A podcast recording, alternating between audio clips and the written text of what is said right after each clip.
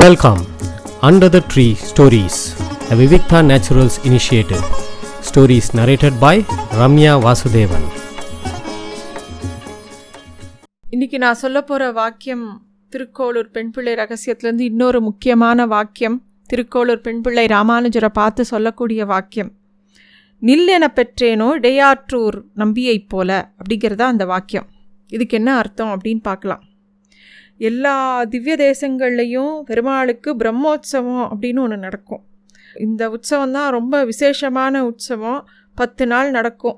ஒவ்வொரு நாளும் பெருமாள் வந்து ஒவ்வொரு வாகனத்தில் வருவார். கருடன், அனுமான், யானை, குதிரை, ஆதிசேஷன், கற்பக விருட்சம், இந்த மாதிரி ஒவ்வொரு வாகனத்தில் நல்லா அலங்காரம் பண்ணிட்டு பெருமாள் நம்மக்கிட்ட வருவார். நம்மளையெல்லாம் பார்க்குறதுக்காக வருவார்.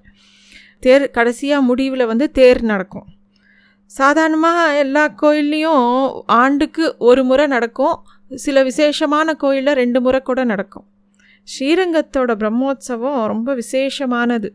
ஸ்ரீரங்கத்து பக்கத்தில் இடையாற்றங்குடி அப்படின்னு ஒரு ஊர் இருக்குது. அது ரொம்ப சின்ன கிராமம். அங்கே ஒரு பக்தர் இருக்கார். அவர் வந்து இடையாற்றுக்குடி நம்பி அப்படின்னே அவரை சொல்கிறார். நான் அவரோட நிஜ பேர் தெரியலை, அதனால் அவர் பேரை அப்படி வச்சுருக்கா. அவர் வந்து ஒவ்வொரு பிரம்மோற்சவத்துக்கும் பெருமாளை சேவிக்க வந்துடுவாராம். அவருக்கு பெருமாள் தான் உயிர் மூச்சு. அதுவும் உற்சவாதிகளை கொண்டாடுறதுல அவருக்கு ரொம்ப சந்தோஷம். அதனால் வருஷா வருஷம் ஸ்ரீரங்கத்துக்கு பிரம்மோற்சவத்துக்கு வந்துடுவார். வந்துட்டு பெருமாளை சேவிச்சுட்டே இருப்பார். சேவிச்சுட்டு அப்புறம் ஊருக்கு போனோடனே திருப்பியும் அந்த பசுமாடெல்லாம் வைக்கோல சாப்பிட்டுட்டு அசை போட்டுகிட்டே இருக்கும் இல்லையா, அது மாதிரி அவர் அந்த உற்சவத்தையே நினச்சிட்டு பெருமாளோட வாகனம் எப்படி இருந்தது, பெருமாள் அழகு எப்படி இருந்தது, பெருமாள் எப்படி நடந்தார். அதுவும் ஸ்ரீரங்கத்து நட இப்போ கூட போய் பார்த்தோன்னா, ஸ்ரீரங்கத்து உற்சவத்தெல்லாம் சேவிச்சோன்னா நமக்கு திருப்பி வரத்துக்கே வீட்டுக்கு போகிறதுக்கே மனசு வராது. அந்த நடையே அவ்வளோ அழகாக இருக்கும். பெருமாள் அப்படியே நம்மளை நோக்கி நடந்து வர மாதிரியே இருக்கும். அதனால் இவருக்கும் அதே மாதிரி இருந்திருக்கு. அவர் அதனால் ஒவ்வொரு வருஷமும் அப்படியே வந்து எல்லா உற்சவத்தையும் சேவிச்சுட்டு போவார். எப்பயும் அவருக்கு பெருமாளோட சிந்தை தான். அவருக்கு ஒரு 100 வயசு ஆகிடுத்து. அப்படியே சேவிச்சு வயசாகிட்டே இருக்குது. அப்போல்லாம் அந்த காலங்களில் வந்து எங்கே பெரிய வசதியாக, அதனால் அவர் நடந்து தானே வரணும். அந்த கிராமத்துலேருந்து திருவரங்கத்துக்கு நடந்து வந்து போயின்னு இருக்கார். 100 வயசு ஆனோடனே அவரால் ஒரு சமயம் உற்சவத்துக்கு முதல் நாளே வர முடியல. ரொம்ப சிரமப்பட்டு தள்ளாடி 6ஆம் நாள் உற்சவத்துக்கு தான் வரார். பெருமாளா முதல் நாளிலேருந்து தன்னோட பக்தனை காணுமேன்னு தேட ஆரம்பிச்சிடுறார். இவன் என்ன இன்னும் வரல அப்படின்னு பெருமாளுக்கு மனசுக்குள்ளே அப்படி இருக்குது. 6ஆம் நாள் நம்பி வந்த உடனே பெருமாளுக்கு ஒரே சந்தோஷம். பெருமாளும் கேட்குறார், உனக்கு என்ன வரம் வேணும்னு நம்பிக்கிட்ட கேட்குறார். நம்பி சொல்கிறார், இத்தனை நாள் நான் வந்து எல்லா உற்சவத்தையும் நான் சேவிச்சேன், கண்ணுக்குள்ளேயே இருக்குது. இப்போ எனக்கு 100 வயசு ஆகிடுத்து. இனிமே முன்னாடி மாதிரி என்னால் இடையாற்றுக்குடியிலேருந்து இங்கே வந்துன்னு போக முடியல அப்படின்னு சொல்கிறார். பெருமாள் உடனே, அதனால் என்ன, கவலையே படாத, இங்கேயே இரும் அப்படின்றார். பெருமாள் அடுத்த வீதிக்கு புறப்பாடுக்கு போகிறதுக்கு முன்னாடியே நம்பி அதே அந்த க்ஷணமே உயிரை விட்டுடுறார்.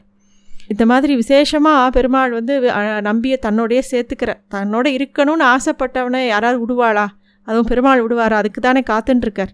அவர் அதை அப்படி கேட்ட உடனே அந்த விஷயத்தை உடனே பண்ணி கொடுக்குறார். ஸ்ரீரங்கம் பெருமாளுக்கு, ரங்கநாதருக்கு தன்னோட பக்தர்களை எப்பயுமே தன் கூடையே தான் வச்சுக்கணும்னு ஆசை. ஸ்ரீரங்கத்துக்காராளுக்கே அப்படி தான் இருக்கும். ஸ்ரீரங்கத்தில் இருக்கிறவா ஸ்ரீரங்கத்துக்காரா, ஸ்ரீரங்கத்தில் போய் பெருமாளை சேவிச்சுட்டு ஒரு வருஷத்துக்கு உற்சவாதிகளை சேவிச்சவா யாருக்குமே அந்த ஊரை விட்டு புறப்பட பிடிக்காது. ஏன்னா பெருமாளோட ஆக்கர்ஷணம் அப்படி. பெருமாள் யாரையும் விடமாட்டார், பிடிச்சி வச்சுப்பார். இங்கே அப்படிங்கிற மாதிரி இருந்துருவோம். அதுவும் ஸ்ரீரங்கத்தில் இருக்கிறவா ஏதாவது வெளியூருக்கு போயிட்டு வந்தானா அடுத்த நாளே வந்து எப்படா ஸ்ரீரங்கம் போகணும் அப்படிங்கிற மனசில் அவளுக்கு அப்படியே கூட்டுகிட்டே இருப்பார் பெருமாள்.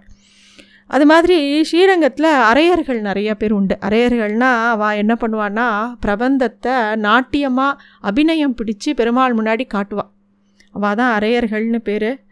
இப்போ கூட அந்த அரையர் சேவை ரொம்ப விசேஷம். ஸ்ரீரங்கத்தில், ஸ்ரீவில்லிபுத்தூரில், ஆழ்வார் திருநகரியில், மேல்கோட்டையிலலாம் போய் சேவிக்கலாம்.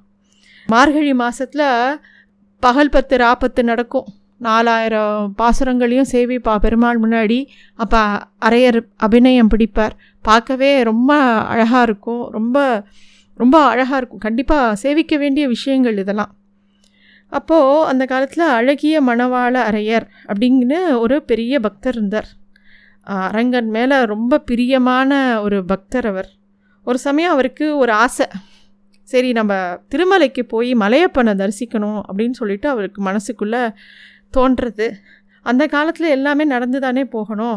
அதனால் ஸ்ரீரங்கத்துலேருந்து திருமலைக்கு போகணுன்னா நடந்து போய் பெருமாளை சேவிச்சுட்டு திரும்பி வரத்துக்கு ஒரு சில மாதங்கள் கண்டிப்பாக ஆகும். சும்மா இப்போ மாதிரி 2 நாளில் 1 நைட் ட்ராவலில் போயிட்டெல்லாம் வர முடியாது.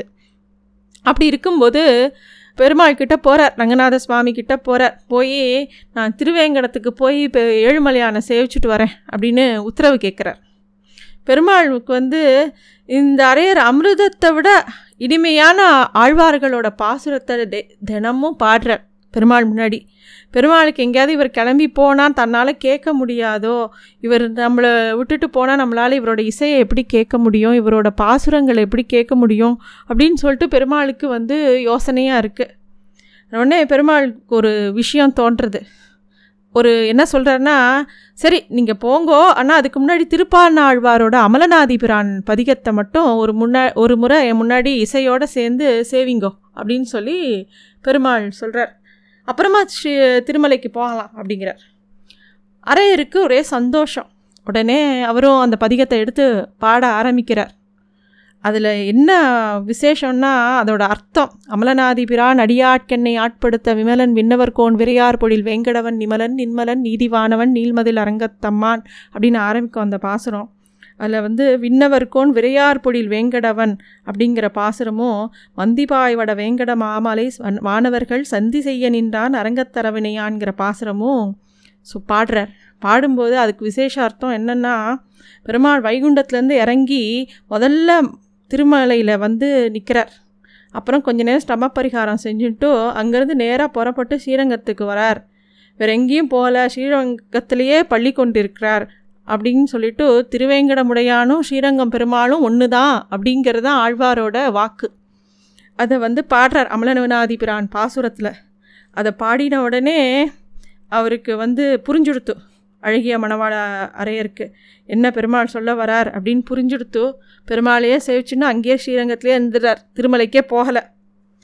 அறையரை விட்டு பிரியக்கூடாதுன்னு பெருமாள் ஆசைப்பட்டது அங்கேயும் நடந்துடுது. இது நம்மளோட விசேஷத்து, நம்மளோட அந்த அனுபவத்துக்காக சொல்கிற விஷயம் இது. ஸ்ரீரங்கம் பெருமாளும் சரி, திருமலை பெருமாள், எல்லா பெருமாளும் ஒன்று தானே.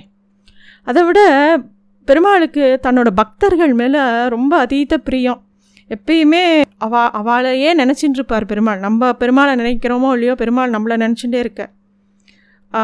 அதுவும் ஸ்ரீரங்கம் பெருமாளுக்கு, அரங்கனுக்கு எப்பயும் இசைனா ரொம்ப பிரியம். அங்கே வீண ஏகாந்தம் நடக்கும். காலம்புரை அவர் உற்சவ ஸ்ரீரங்கத்தோட ஒவ்வொரு உற்சவத்தையும் அங்கே இருந்து சேவிக்கணும், அமோகமாக இருக்கும். அவர் காலம்புரை விஸ்வரூபத்துலேருந்து ஆரம்பித்து ஒவ்வொரு சமயமும் வீணை வாசிப்பாங்க. அப்போ வடதேசத்துலேருந்து ஒரு சமயம் ரொம்ப நன்னா இசையை வாசிக்கிறவா வரா நேரில். அப்போ இந்த பெருமாள் அரையர் திருவரங்க பெருமாள் அரையர் பெருமாள்கிட்ட சொல்கிறார், இந்த பக்தன் உங்களை தரிசிக்கிறதுக்காக வடக்குலேருந்து வந்திருக்கான், ரொம்ப தூரத்துலேருந்து வந்திருக்கான், அவனுக்கு நீங்கள் தான் தரிசனம் பண்ணி வைக்கணும் அப்படின்னு கேட்டோடனே பெருமாளும் அவரோட பக்தியை பார்த்து மகிழ்ந்து போய், நம்மளை பார்க்குறதுக்காகவே இவன் நம்மளை நோக்கி வந்திருக்கானான்னு சொல்லிட்டு பெருமாள் 2 அடி முன்னாடி நடந்து வந்தாராம் இந்த ஸ்ரீரங்கத்தின் நடையில். அதாவது ஸ்ரீபாதன் தாங்கிகள் நடக்கிற விதம் பெருமாளே நடந்து வர மாதிரி இருக்கும். அதை பார்த்து பெருமாள் இந்த மாதிரி அவர் பெருமாள் அரையர் சொன்னோடனே பெருமாள் முன்னாடி காட்சி கொடுத்தது ரொம்ப எல்லாருக்குமே சந்தோஷத்தை கொடுத்தது. அது மாதிரி ஸ்ரீரங்கத்தில் தாயார் சன்னதி, ரங்கநாச்சியார் சன்னதி தனியாக இருக்கும். அங்கே தாயாரை சேர்த்தோன்னா அங்கே பங்குனி உத்திரத்துக்கு மட்டும்தான் சேர்த்தி, மித்த நாட்களில் கிடையாது. பங்குனி உத்திரத்து அன்னைக்கு பெருமாளுக்கும் தாயாருக்கும் காலம்புரை ஒரு மட்டையடி சேவைன்னு ஒன்று நடக்கும். அதுக்கப்புறமா தாயாருக்கும் பெருமாளுக்கும் சேர்த்தி மத்தியானத்துக்கு மேலே நடக்கும். அப்போ அந்த சமயத்தில் தான் தாயாரையும் பெருமாளையும் சேர்த்து சேவிக்கிற நேரத்தில் தான் ராமானுஜர் அந்த இடத்துல தான் கத்தியத்ரியம்னு ஒரு விசேஷமான ஒரு பாசுரங்களை பண்ணி வச்சார். அதில் தான் சரணாகதி கத்தியம், ஸ்ரீரங்க கத்தியம், வைகுண்ட கத்தியம்னு 3 விஷயங்களை சேர்த்து தான் கத்தியத்ரியம்னு பேர். அது ராமானுஜர் பாடி கேட்டவும் பெருமாளுக்கு ராமானுஜர் இங்கேயே இரும் அப்படின்னு சொல்லி ஸ்ரீரங்கத்தோடையே வச்சுன்ட்டாராம். இப்போயும் அந்த உற்சவங்கள்லாம் நடக்கிறது, போனால் சேவிக்கலாம் பங்குனி மாதம் பங்குனி உத்திரத்தன்னைக்கு. அதே மாதிரி அரக்கோணத்துக்கிட்ட சோழிங்கபுரம் பக்கத்தில் தொட்டாச்சாரியார் அப்படின்னு ஒரு பெரிய மகான் இருந்தார். 500 வருஷங்களுக்கு முன்னாடி ஒரு பெரிய மேதை சுவாமி தேசிகன் அத்வைத்த மதத்தை கண்டித்து எழுதிய சததூஷினி அப்படிங்கிற ஒரு தத்துவ நூலுக்கு சண்ட மாருத்தம் அப்படின்னு ஒரு உரை எழுதினார். அவர் காஞ்சி வரதர் மேலே அவருக்கு தீவிர பக்தி. ஒவ்வொரு வருஷமும் வைகாசி மாதம் பிரம்மோற்சவம் நடக்கும்.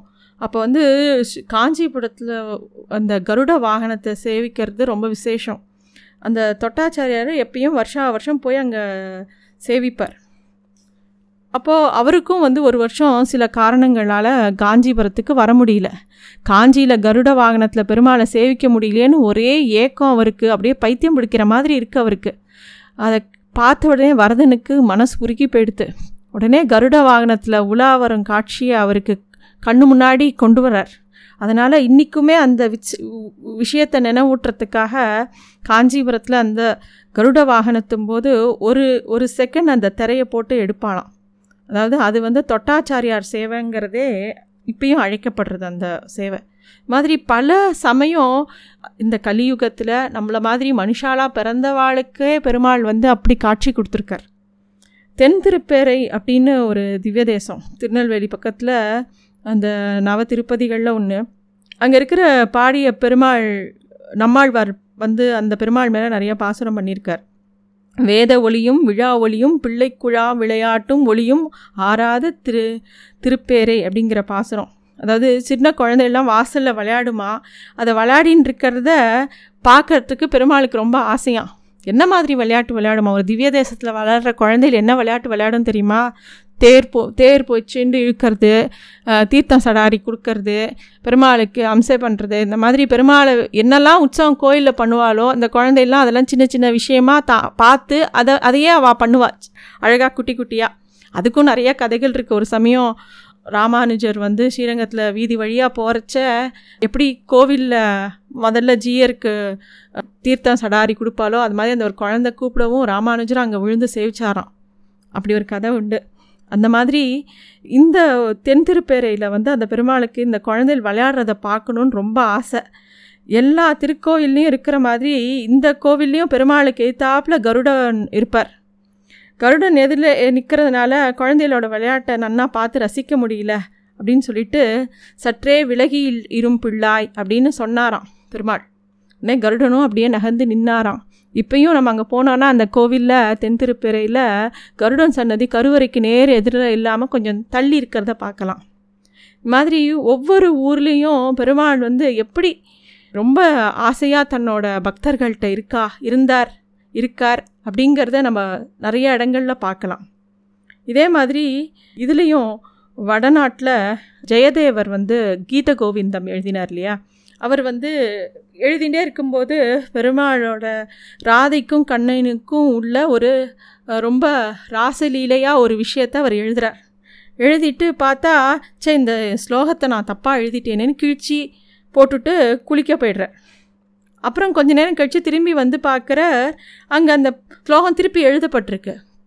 அவர் யார் எழுதினா இதை அப்படின்னோடனே, நீங்கள் தானே திருப்பி எழுதி வச்சுட்டு போனேன் அப்படின்னு கேட்டவும் அப்போ தான் அவருக்கு புரியறது, கிருஷ்ணரே ஜெயதேவர் மாதிரி வேஷம் போட்டுன்னு அந்த பாசுரத்தை திருப்பியும் எழுதிட்டு போகிறாரு. என்ன ஸ்லோகத்தை எழுதினாரோ அதை தப்புன்னு நினச்சி கிழிச்சி போட்டாரோ அதை திருப்பி எழுதினாராம். அதில் அதுக்கு என்ன ஸ்லோகம்னா அதோட அர்த்தம் என்னென்னா, ராதே காதல் ஜுரம் என்னை ரொம்ப வாட்டி வதைக்கிறது, என் உடம்பு முழுக்க ஜுரத்தினால அப்படியே வெப்பத்தால் இருக்குது, என் சூட்டை தணிக்கிறதுக்கு உன்னோட இளம் தளிர் போன்ற குளிர்ச்சியான உன் பாதத்தை தூக்கி என் தலைமையில் வைக்கணும் அப்படின்னு சொல்லி, அதுதான் அந்த பாட்டோட அர்த்தம். தான் எழுதினது சரிதான் அப்படிங்கிறத புரிய வைக்கிறதுக்காக கிருஷ்ணரே எழுதினது அந்த பாட்டு. இது மாதிரி பல திருவிளையாடல்கள் பல விஷயங்கள் நம்மளோட இதில் இருக்குது.